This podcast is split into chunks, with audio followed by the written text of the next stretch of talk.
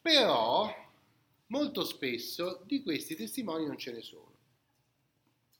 E la cosa che colui che appella dichiara è una cosa di cui si può giudicare, si può dubitare.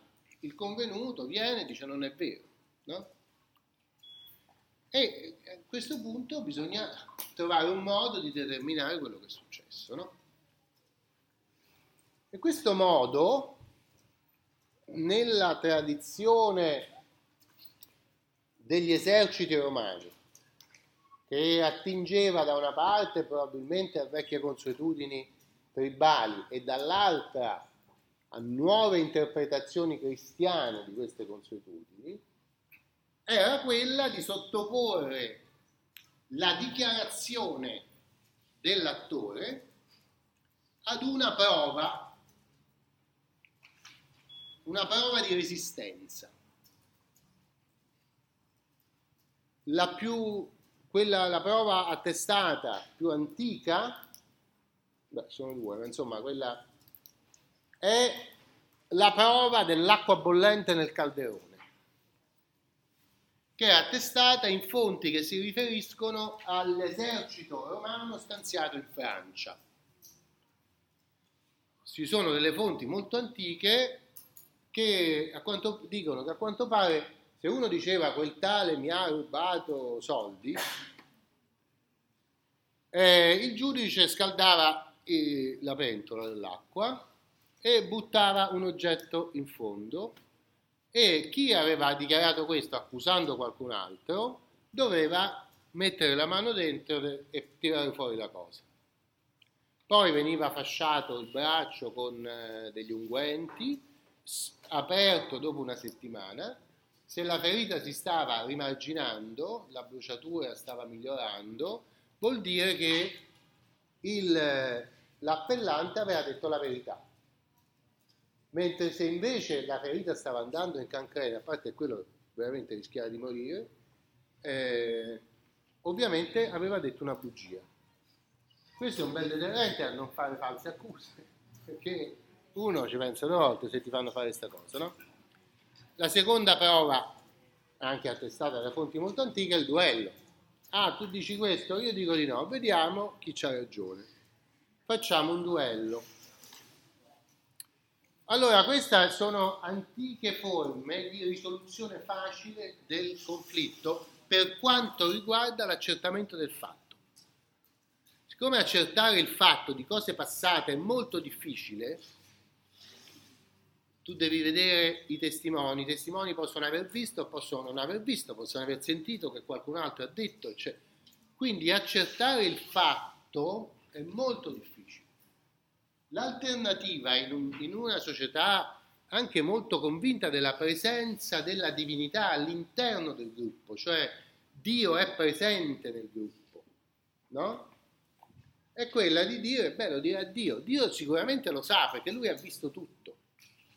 Quindi quando tu dici una bugia, Dio ti punisce.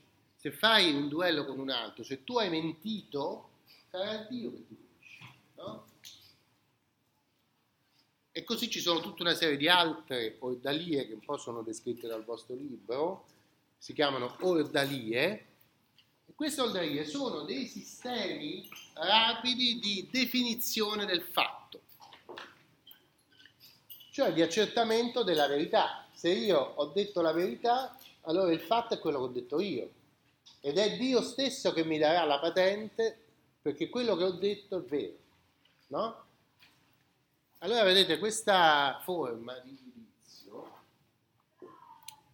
eh, ha anche un altro effetto molto importante per questo tipo di società, cioè quando il giudice stabilisce la sua sentenza, tutto sommato non fa altro che eseguire quello che Dio ha detto.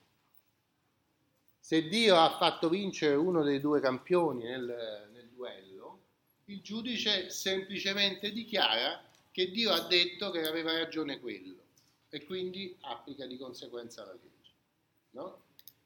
E così tutte le altre prove che vengono fatte, ci sono altre ordalie, alcune piuttosto buffe, sempre però violente, eh? alcune meno violente, tipo pane e formaggio, devi mangiare un pezzo di formaggio così in un solo boccone e se ti strozzi hai detto la, la bugia, se invece lo mandi giù hai detto la verità. No? E altre cose del genere, no? Cortese dice che sono giochi per sbrigarsi a decidere. Eh, probabilmente no, non sono giochi, sono, c'entra molto questo problema della verità. Secondo me è un po' come, non so se qualcuno segue il calcio, prima c'era una consuetudine per la quale si diceva tutti giocano a calcio e stabiliamo che quello che l'arbitro pensa di aver visto è vero quando non esisteva la televisione e la moviola, l'arbitro diceva ma secondo me l'ha toccata con la mano. Poi non era vero, quello protestava, no, non l'ho toccata, diceva sì, ma a me mi sembrava che l'hai toccata, quindi è rigore. E si può continuare a giocare solo se tutti sono d'accordo sul fatto che diciamo che la verità è quella che dice lui, no? Perché l'unico modo di continuare a giocare è che ci accordiamo su una verità concordata, no? Quando viene inventata la televisione si dice no, perché lui ha sbagliato, non era quella la verità, la verità è quella che abbiamo visto noi in televisione, che si può vedere. Allora c'è questo problema per cui questa verità processuale, che è una verità sempre concordata, no? si confronta con una verità più o meno scientifica che è quella che ci dicono le immagini, le cose che sono successe. Allora da qualche anno si è introdotto una specie di ordalia divina per cui l'arbitro pensa di aver visto una cosa ma si dice no, metti la mano nel calderone, cioè vedi con il VAR se è veramente successo questo e Dio ti dice cosa veramente è successo, no? Perché c'è questo desiderio di avere una verità oggettiva che non è un accordo processuale come fra due gruppi di ragazzi che si mettono a giocare e dicono vabbè te fai l'arbitro quello che dici tu noi lo osserviamo perché altrimenti ci mettiamo a litigare e non finiamo la partita no? È un po' questo il concetto. Quando tu introduci invece un modello esterno al giudice per sapere qual è, qual è la verità, no? eh, tu rendi il giudizio una cosa in cui il giudice tutto sommato non fa che dare esecuzione a quello che ha detto Dio.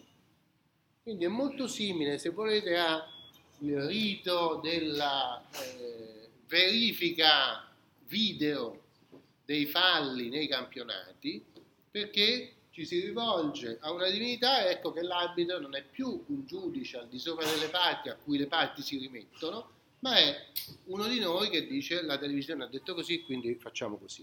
Ecco, in qualche modo l'ordalia serve anche a scaricare la coscienza del giudice nell'alto medievale. Questo è un punto anche molto importante. Il giudice in questo modo dà esecuzione alla volontà di Dio e questa è tutta una società che è piena di divinità.